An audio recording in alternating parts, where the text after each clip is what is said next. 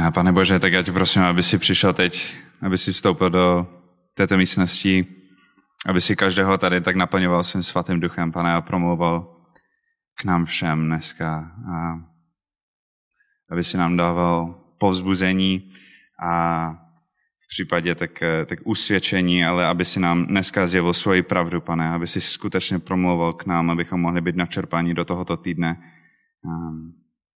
aby si nám dával moudrost a, a všechno, všechno, co máš pro nás dneska připravené ze svého slova. A prosím, pane, aby si každého z nás naplnil svým duchem svatým, pane, abychom mohli nést výživné a voňavé ovoce tvého ducha. Amen.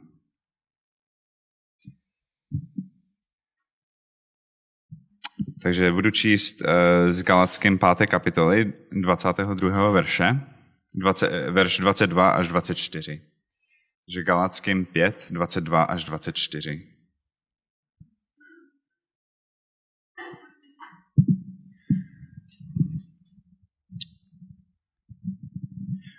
Ovoce Božího ducha však je láska, radost, pokoj, trpělivost, láskavost, dobrota, věrnost, tichost a sebeovládání. Proto tomu se zákon neobrácí. Ti, kteří naleží v Kristu Ježíši, ukřižovali sami sebe se svými vášněmi a sklony. Takže ovoce Božího ducha, tak je láska, radost, pokoj, trpělivost, láskavost, dobrota, věrnost, tichost a sebeovládání.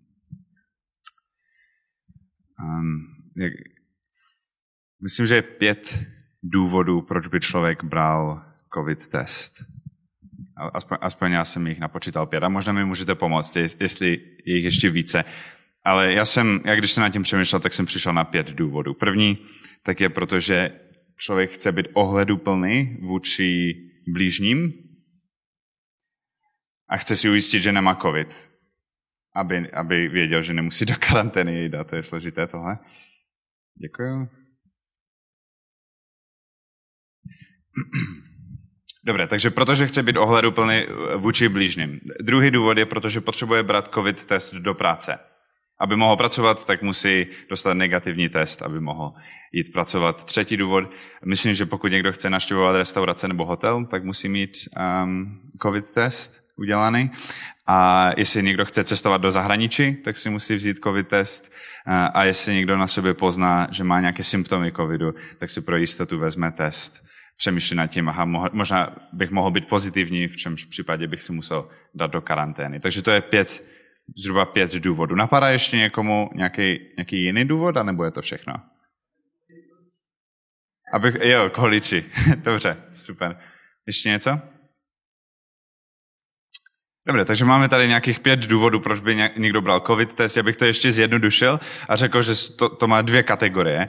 A to jedna kategorie je, že já tuším, že nemám covid, myslím si, že nemám covid, ale musím si to ověřit, abych mohl prostě jít dál se svým životem. Takže chci cestovat, chci někam jít, chci něco dělat, chci pracovat, ale abych mohl udělat tady tyhle věci, tak se potřebuji prvně ověřit, že fakt nemám covid a ukázat to testem jo, a potom můžu pokračovat se svým životem. A druhá motivace, tak může být to, že já mám strach, že mám problém. Strach, že mám nemoc. A teď vezmu ten test a zjistím, eh, že buď to moje tušení eh, je potvrzené, anebo vyvrácené. Takže dva jakoby, takové celkové dvě motivace, proč bych bral covid test. Abych mohl pokračovat se svým životem, anebo protože se bojím, že mám nemoc eh, a, a takže vezmu ten test, abych, abych buď potvrdil ten strach, anebo to vyvrátil. A, a já si myslím, že to je skvělý přístup jo, ke COVID testu. Já, já jsem oboje tady tyto přístupy už měl. Jednou jsem dostal pozitivní test, několikrát už jsem dostal negativní. A, a, a já, si myslím, já si myslím, že to je dobré. Já jsem vždy, vždycky byl rád za to informace. Ať už to bylo pozitivní nebo negativní, tak vždycky bylo užitečné pro mě vědět, jak jak to dopadlo, abych buď mohl pokračovat se svým životem, anebo abych se mohl dát do karantény. Takže doporučuju tady tyhle přístupy ke COVID testu, ale myslím si, že takhle nemůžeme přistupovat k tomuto textu, který jsem dneska četl. A přesto si myslím, že to je pro nás přirozené. Teď jsem četl seznam devíti cností, které patří k, duchu, k ovoce Ducha Svatého. Devět cností. A často si myslím, že my přistupujeme k tomuto seznamu, jako kdyby to byl osobnostní test. Na základě té, kterého poznáme, jestli jsme pozitivní na například sklony tělesnosti, anebo negativní. Takže často e, přistupujeme k tomu testu, takže čtu Bibli, jako každé ráno jsem zrovna v Galackém, v páté kapitole a, a jdu seznamem ovocí Ducha Svatého a, a čtu to a dělám tam křížky, čárečky, jo, od jedničky do pětky, tak hodnotím, do jaké míry jsem trpělivý. A na konci mi vyjde, že mám na 70% ducha, na 30% tělesnost, takže jsem v pohodě a jdu dál se svým životem. Vzal jsem covid test, nechal jsem to ležet 15 minut a, a jdu, mám negativní výsledek, jedu dál. A nebo možná máme e, druhou motivaci a to je to, že mám strach. Já mám strach, že nemám ducha, mám strach, že jsem příliš tělesný, tak, tak si nalistuju Galackým 5 a, a buď to svoje tušení potvrdím, anebo to vyvrátím. A doufám, že to teda bude negativní, ale možná mám problém. Takže to jsou dvě možné motivace, jak můžeme přistupovat k tomuto textu a skoro k jakémukoliv textu v Bibli, jako ke covid testu. Já si nemyslím, že to je správně. Já si nemyslím, že to je to, co Pavel chtěl. Všimněte si, tam nejsou žádné číselka, které máte zakroužkovat. Nejsou tam žádné krabičky, které máte odfajfknout, protože to není osobnostní test. Je to něco jiného. A k tomu se dostaneme za chvilku, ale ještě si myslím, že je třetí motivace, o kterém bych chtěl mluvit. Proč bychom přistupovali Eh, nebo jak bychom přistupovali k tomuto textu. A co bychom očekávali, že najdeme v tom textu. A to je ta motivace toho, že někdy já si myslím, že čteme tady tenhle pasáž, jako kdyby to byl covid test, který administrujeme někomu jinému proti jejich vůle. Jo, kdo, kdo jste četli tady tyhle ovoce, o ovoci Ducha Svatého a viděli v tom samé jiné lidi? A říkali si, no tam ten není moc trpělivý, není moc radostný a už vůbec se neumí ovládat, tak asi nemá Ducha Svatého. Jo? Ne, pokud jste jako já, tak to je strašně přirozené. To je, to je tak jednoduché sklouznout do tohoto typu uvažování. Zrovna u tohoto textu. A ještě vedle toho, tak máme seznam uh, skutku těla. Tendence těla. Tak je velmi, velmi jednoduché začít soudit v mysli ostatní lidi a říkat si, jestli oni mají ducha, anebo jestli spíše žijou podle těla. Jsou tři motivace, které si myslím, že jsou celkem mimo pro to, abychom četli um, tady tenhle text. Bereme to jako osobnostní test, abychom mohli pokračovat se svým životem. A nebo máme strach. Máme strach, že je problém, tak si to otevřeme. Tady tohle může nepřítel strašně jednoduše využít. Jestli takhle přistupujeme k tomu testu, eh, teda k tomu textu, jako kdyby to byl test, tak to potom nepřítel může velmi jednoduše zneužít, abychom právě v tom uviděli to, čeho jsme se nejvíce báli, a teď, teď ten strach je dvakrát větší. Potom třetí typ motivace, že v tom hledáme jiné lidi. A Ježíš sice říkal, že poznáme strom podle ovoce. To je, to je pravda. A myslím si, že často si říkáme, jo, takže to máme používat jako test pro ostatní lidi a rozpoznávat ostatní stromy. Jak, jaké to jsou, co to jsou za stromy. A já jsem našel něco velmi zajímavého v komentářích, když jsem studoval tenhle pasáž. To je úplně jednoduchá myšlenka. To je to, že Ježíš sice řekl, že poznáme strom podle ovoce, ale neřekl, že poznáte strom podle toho, jaké ovoce to nemá. Jestli, jestli si to tak vezmete, tak to, co jsem před chvilkou říkal. Jo, on je trp, vůbec není trpělivý, není radostný a už vůbec se neumí ovládat. No tak já odsuzuju toho člověka, nebo poznávám jeho strom podle ovoce, které nemá. To, to je tež strašně nebezpečné. Do, dovedete si představit, že církev by byla plná, plná lidí, kteří se na sebe dívají a říkají si na základě toho, co si myslí, že tomu druhému schází, že ten člověk nemá ducha svatého? To, to je velmi nebezpečné a vůbec si nemyslím, že takhle má být přečtený tady tenhle text. Takže teď je otázka, jak to máme číst a jak tomu máme rozumět a, a co tím Duch Svatý chtěl nám vyjádřit. A odpověď na tuto otázku tak bych nacházel ve slově ovoce. Protože on říká, že ovoce Božího ducha je však láska. Ale my víme, že láska není ovoce. Ne doslovně. Láska není doslovné ovoce. Láska je metaforické ovoce, že? Hruška je ovoce. Hruška je doslovně ovoce, ale láska tak je ovoce jenom v metaforickém smyslu. Je to obraz. Pavel používá obraz. Eh, on, on říká, jinak řečeno, že trpělivost, pokoj, radost, že to funguje jako ovoce. On používá obraz, používá metaforu. A důvod, proč je to důležité, je, protože metafora tak je uh, literární nástroj. To je, to je básnický nástroj. Tak, t- takže Pavel tady jakoby maluje obraz, abychom měli představu o tom, jak vypadá člověk, který žije s duchem. Jako kdyby to byla báseň, anebo jako kdyby to byla nějaká malba. To je velmi jiné než osobnostní test, a už úplně jiné než covid test. Ještě tady vidíme, že používá paralelismus. On, on, on dává seznam skutku těla a vedle toho dává seznam ovoce ducha. A, a my potom jako čtenáři tak přirozeně se díváme na, na ty dva obrazy, nebo ty, dva, ty dvě postavy, které jsou teď malované před našimi oči, očima. A, a vidíme, jak vypadá člověk, který se nechává, kter, kter, ve kterém roste tělesnost. Jak, jak vypadá člověk, který se nechává vést duchem. A vidíme tady dva obrazy vedle sebe a můžeme si vybrat, které se nám více líbí. A to je, to je ta poenta. Jo? To jsou, znovu, to je, to je tež uh, literární nástroj. Takže Pavel používá poetické um, prvky pro to, aby nám namaloval portrét a potom my jako čtenáři, tak se díváme na tom a, a obdivujeme to. Můžeme stát půl hodiny před portrétem člověka, který se nechává naplňovat a vést duchem a meditovat nad tím. Půl hodiny předtím můžeme stát a jenom meditovat nad tím, jak to vypadá. A uvědomit si, toto je vize, který Pán Bůh má pro můj život. On říká, takhle ty můžeš vypadat, ty můžeš mít lásku, radost, pokoj, trpělivost, láskavost, dobrotu, věrnost, tichost a sebeovládání. Tohle ty všechno můžeš mít. Toto je obraz tebe, když necháš ducha v sobě žít a když budeš čerpat od něho a nechat se jim vést, tak takhle ty můžeš vypadat.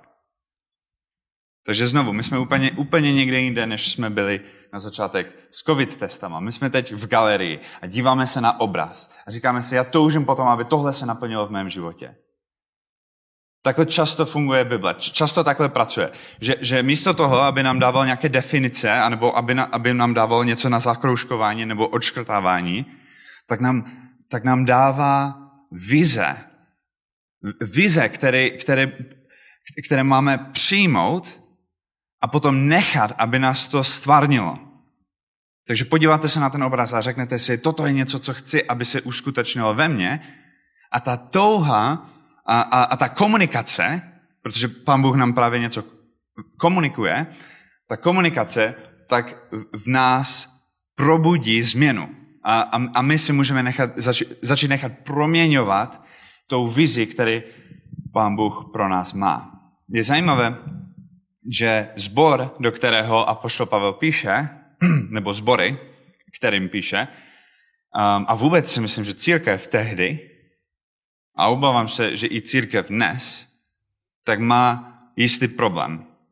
A, a Pavel v celé tady téhle kapitole páté, tak on reaguje na ten problém. A ten problém je ten, no je to trošku složité, ale, ale, ale je to v tom, že ti Galatiané, nebo ti první křesťani, tak oni si byli vědomi toho, že hřích je problém.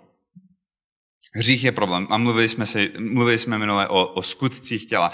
Takže oni si byli vědomi, že tady tenhle problém existuje, že je to v nich a jako všichni snad na světě, kteří kdy existovali, tak zápasili s tím, co s tím. Takže ve mně existuje nějaké zlo a co s tím. A křesťani a židé a pohany, tak všichni jako na to měli nějakou, jako nějaké řešení a většinou to řešení bylo a doteď je, že, že řešení pro hřích je nehřešit. A řešení pro tu nespravedlnost, které je ve mně, tak je spravedlnost. Takže jak, můžu, jak se můžu stát ne nespravedlivým? No tak tím, že se budu chovat spravedlně. A jak můžu přestat řešit? No jednoduše tím, že nebudu řešit. A to, toto bylo v židovství uh, velké, velké téma. A, a poštol Pavel jedno z důvodů, proč píše Galackým, je, a proto, aby oponoval tady tomuto smyšlení, protože křesťanství vůbec není o tomhle. Křesťanství není o tom, že překonáme hřích tím, že přestaneme hřešit, anebo že překonáme nespravedlnost tím, že budeme spravedliví. Ale křesťanství je o tom, a to je to, co argumentuje tady Pavel, křesťanství je o tom, že Ježíš porazil ten hřích v nás A že naším cílem tak je přijmout to jeho vítězství. Přijmout to odpuštění, které má pro nás. Tu jeho oběť. Přijmout to. Tady je potom napsáno ve 24. verši. Ti, kteří naleží Kristu Ježíši, ukřižovali sami sebe se svými vášněmi a sklony. Takže to, to řešení, které dává apoštol Pavel a které dává Ježíš, tak je, že já přijmu to vítězství, které on už vykonal. A v, a v tom vlastně to mě začne měnit zevnitř. Skrze to vítězství, tak můžu mít vztah s Pánem Bohem. A to, že já žiju s Pánem Bohem, tak mě mění zevnitř. A poštol Pavel říká, to není o tom, že musíte přestat řešit. On, dříve v té kapitole tak on říká, jo, jo, on říká, ti, kteří chtějí, abyste se nechali obřezat, tak ať se obřezají sami. Což je takové vtipné, vtipný verš. A on, on ale Apoštol Pavel je, nemá, nemá rád tenhle typ zákonnictví. Jo? Ta obřízka tak je symbolem toho, symbolem spravedlnosti, symbolem zákona, že, že já, já dodržuji zákon. A on říká, tady tohle už, už, už ne, ne, ne, ne. Protože my, my jako křesťani, my máme něco daleko lepšího. A to je to, že skrze Ježíše můžeme mít osobní vztah s Panem Bohem. A to je to, ta, On je zdrojem našeho života a On je zdrojem naší spravedlnosti. A my jsme jako stromy, kteří se chceme napojit, nebo, nebo jako větve, by se tako, taky dalo říct. My jsme jako větve, kteří se chtějí napojit na ten zdroj života, což je Pán Ježíš. Takže, možná je to dost teologické, možná teď to, co jsem říkal, je dost abstraktní, složité, ale prakticky to, co Ježíš, eh, teda Pavel říká, je, že my, když chceme zapasit s hříchem, který je v nás, tak to nejlepší, co můžeme udělat, a snad to jediné, co můžeme udělat, je napojit se na svatého ducha. Prostě jít k tomu zdroji života, ke zdroji spravedlnosti, který máme, a to je v Bohu. Protože používám metaforu ovoce. Takže máme tady úplně úžasné vize toho, jak může být, vypadat naše, života, naše životy, že budeme plní trpělivosti, že budeme plní lásky. Dovedete si to představit? A, a je zajímavé, že slova, které Pavel vybírá, jako například trpělivost, tak to je daleko podobnější českému slovu pro trpělivost než anglickému patience. Mi se strašně líbí, já jsem si to nějak neuvědomil dříve, ale ve, v českém slovu trpělivost tak je kořen trpět. A to v angličtině není, ale v řečtině je. A, a pošto Pavel vědomě si, tak si vybral tady tohle slovo. Protože trpělivost není jenom to, že umím čekat, když mám Wi-Fi a smartphone, Protože to nevyžaduje trpělivost. Já si můžu bavit, já můžu i pracovat, můžu dělat, co chci prakticky s tím mobilem. Když čekám, můžu půl hodiny být v čekárně, mít před sebou mobil a vůbec nebyt trpělivý. Trpělivost tak se teprve ukáže tehdy, když se mi vybije mobil, nebo když přestane fungovat Wi-Fi a najednou já, se, já jsem vystavěný něčemu, co mi není příjemné, do nějaké míry, možná do, jenom do malé míry, tak musím trpět chvilku a v tom si ukáže, jestli jsem trpělivý nebo ne. A, ale myslím si, že daleko více tak se to ukáže v dlouhodobých věcech, že tři roky čekáme na nějakou změnu. Tři roky čekáme na to, aby, aby se něco stalo, abychom něco uviděli. Jo? Modlíme se věrně a v tom se ukáže, jestli máme trpělivost. Ne, ne když měsíc um, prostě jsme na dovolené a vydržíme to. Jo, to, že, to, že čekáme, ještě neznamená, že jsme trpěliví, ale, ale to, že snášíme něco. A, a vlastně každý z těchto devíti ovocí, a nemáme úplně čas jít do detailu ohledně každého z nich, a to trpělivost mi přišlo zajímavé, ale taky mi to přišlo, jakože ono vlastně tady tahle vlastnost, kterou jsem říkal k trpělivosti, tak do nějaké míry platí u každého toho slova. U každé ovoce. Protože každé, něco, co mají všechny ty ovoce, pokud vím, jak jsem to, aspoň já, to je můj názor, to jak já jsem to vykládal, ale každé to slovo si myslím, že má jednu společnou vlastnost a to je to, že je to nadčasové a je to nad okolnostmi. Když se podíváte třeba na tu lásku, agape, tak to není zamilovanost, to není, že, se, že mám někoho rád, to není jako, že udělal někdo něco pěkného a potom poděkuju tomu člověku a mám, jsem nakloněný k té osobě. A to je dlouhotrvající postoj vůči někomu, to je způsob života. Jestli, jestli já skutečně mám lásku, křesťanskou lásku v mém životě, tak to není jenom k vybrané osobě, kterého mám rád, ale to je, že já jsem láskavý člověk a láska je něco, co funguje v mém životě a je to postoj nesobeckosti, který mám vůči jiným lidem. A to, takže to je něco trošku nadčasového, eh, nad okolnostmi. Slovo láska tady tak neřeší okolnosti, jestli se ti chce, anebo ne. Trpělivost, tak to neřeší, jestli se ti dobře čeká v tu chvíli, anebo ne. Člověk, který je trpělivý, tak čeká, anebo, anebo uh, nemě, uh, má dobrý postoj ke svým okolnostem, ať už je mu to příjemné, anebo ne. A tohle si myslím, a radost, to samé, to je něco vnitřního, to je vnitřní vlastnost. Takže tady máme portrét devíti vlastností člověka, který je napojený na Ducha Svatého, který je proměněný zevnitř a dostává takové lidské kvality, lidské cnosti, které, které, které ho doprovázejí skrze leh, jednoduché časy, skrze těžké časy. To je úplně, to je nádherný obraz. Protože já si myslím, že všichni asi tady známe lidi, kteří dokázali prostě získat nějaký titul, anebo načíst jistý počet knížek za rok, jo, protože si to dali za cíl. Anebo nachodit jako jistý počet kroků. A tady tyhle dovednosti, anebo tady tyhle cíle, tak můžou být obdivuhodné. Já obdivuju lidi, kteří dokážou říct, já do toho půjdu, já to zkusím, já, já si dám jakoby tady tenhle cíl a potom to fakt zvládnu. Já si myslím, že to je velmi obdivuhodné. Ale potom je úplně ještě něco jiného, když si člověk zastaví a uvědomí si, já, já mám velmi pyšné myšlenky.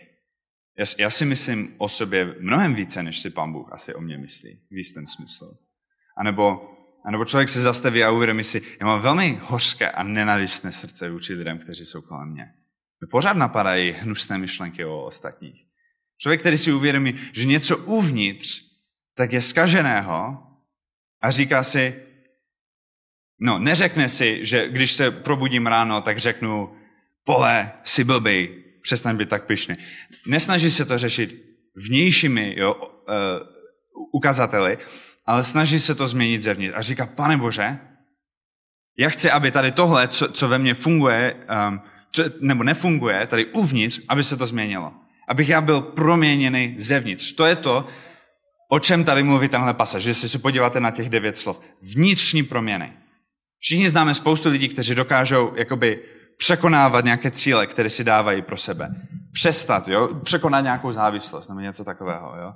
Což je velmi obdivuhodné. Ale kolik známe lidí, kteří skutečně se zastaví a zamyslí si nad, nad vnitřními problémy a tohle nechávají proměňovat. To je, to je skoro nevydané, si myslím. Já neznám moc takových lidí. No, ne, to není pravda, ale, ale, není, ale je to těžké.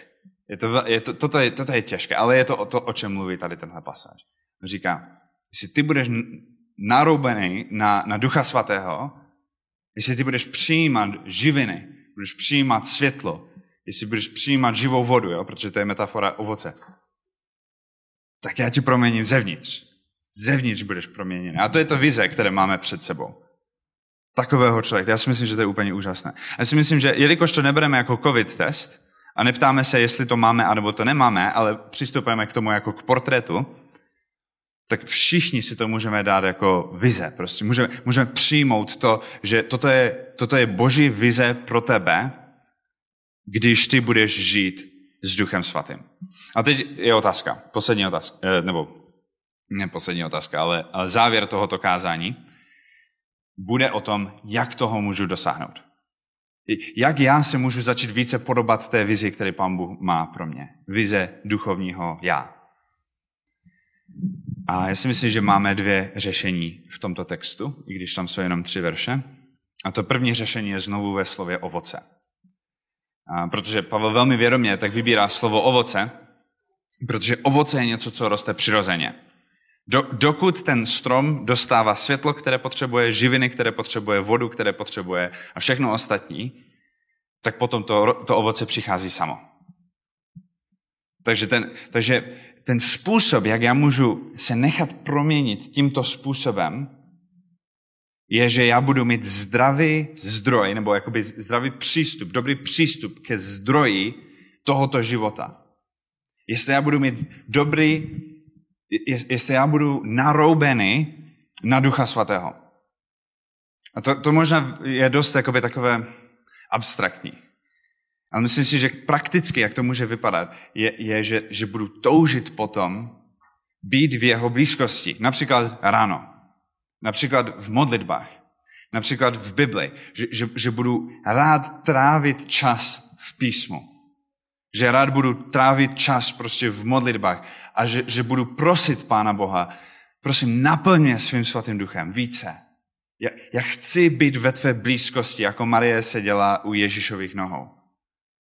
Um, mimochodem, to s písmem, to může znít trošku zákonicky, že musíme číst Bibli, abychom se mohli nech- naplnit uh, Duchem Svatým. To není to, co myslím, ale je pravda, že v Janovi 15, tak Ježíš říká, um, že máme dodržovat jeho přikázání. A to říká ve souvislosti tež s ovocí. Takže já si myslím, že být poslušný Pánu Bohu, a tak je jedno z těch způsobů, jak můžeme nechat proudit Ducha Svatého do našich životů. A tím vlastně, když dostáváme tu živinu, který je Duch Svatý, a to světlo, který je Duch Svatý, tak potom přirozeně v nás vzniká ovoce. Znovu to je úplně něco jiného, než že si řekneme, ale musím přestat být opilý a mít závist. Jo? To není o tom, že, že pracuju na těch věcech, ale je to, že, že pracuju na to, co, co všechno nesmím a pracuju na tom, co všechno musím, ale je to o tom, že jsem napojený na Ducha Svatého, který mě přirozeně naplňuje.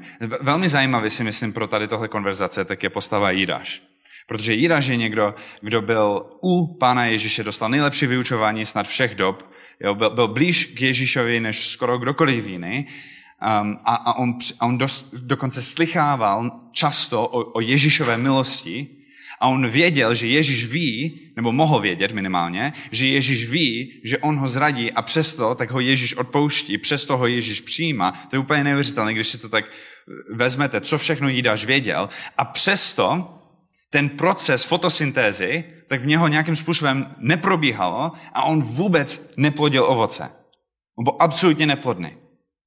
To, to, byl, to byl ten větev, který ne, nedával ovoce.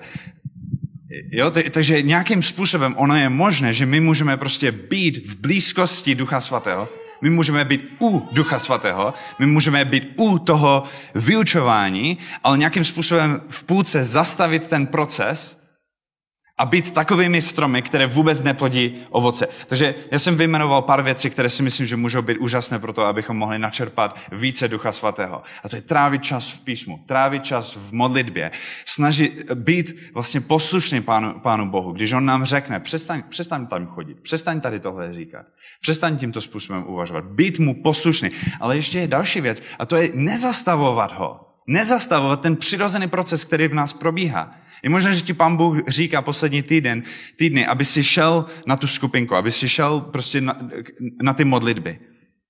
Takže potom přestat říkat ne. Jo, anebo, anebo možná za tebou přichází jako někdo už dlouhodobě a chce se s tebou modlit za něco. A nebo možná už ti pán Bůh říká dlouhodobě, odevzdej tu věc už. Odevzdej to, už, už ty to nepotřebuješ. Tady, tady tenhle uh, hří, ta hříšná tendence, jo?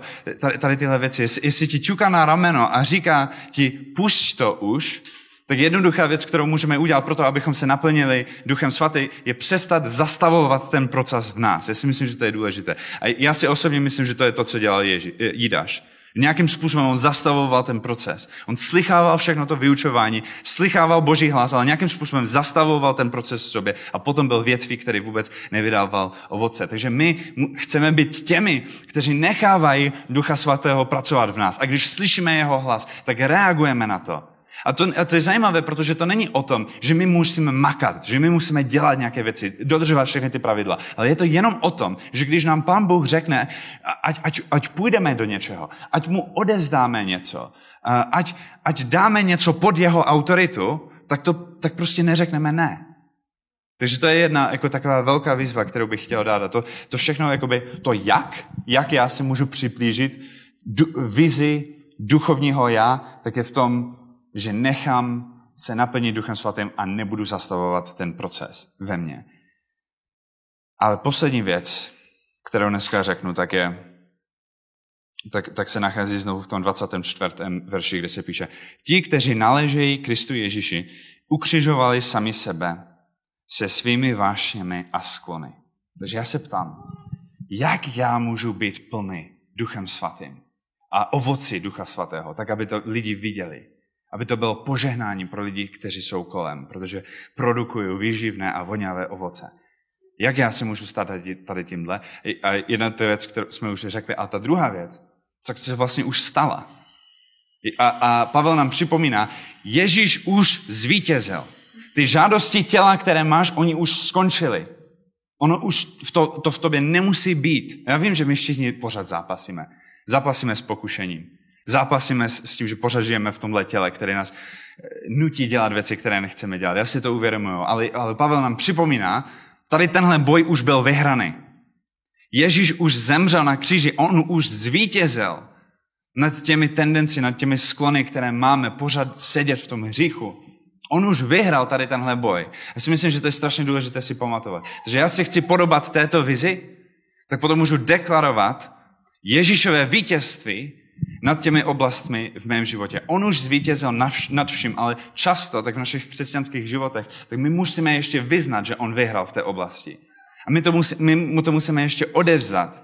Protože možná jsem vyznal, že přijímám Ježíše do svého života, že ho přijímám jako svého spasitele a jako svého pána, ale potom můžu ještě ve svém křesťanském životě narážet na oblasti, um, ve kterých ještě pořád zápasím. Ve kterých já jsem si neuvědomil, když jsem přijímal Ježíše jako pána, že budu muset odevzdat i tohle. Můžeme narazit na takové chvíle a v tu chvíli tak nemáme, nemáme prostě se tápět v beznaději, že já i tělo ve mně ještě žije, ale můžeme znovu si připomenout a vyznat, ale Ježíš zvítězil i nad tímhle. On i tohle může překonat. Takže jsou tady dvě jakoby, roviny, které si myslím, že jsou dobré. A to je, ta jedna rovina že se neustále necháváme načerpat duchem svatým. Tím, tím, že trávíme s ním čas, tím, že toužíme po něm a tím, že ho neblokujeme, když se snaží v nás pracovat. A ta druhá rovina, tak je rovina, která už je učiněna už, už, už se to udělalo. Stalingrad už byl. Jo? Němci už jsou poraženi, ale ještě se to neukázalo všude v Evropě. Ještě, ještě se to neprojevilo úplně. Všude. Tak, tak, takže už jsme zvítězili. A vyznáme, jo, Ježíš už vyhrál v mém životě a já i tohle odevz... a já i tohle odevzdávám jemu. A to je vlastně všechno.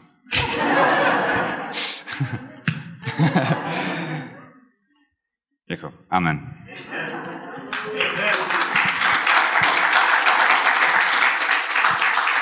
Díky.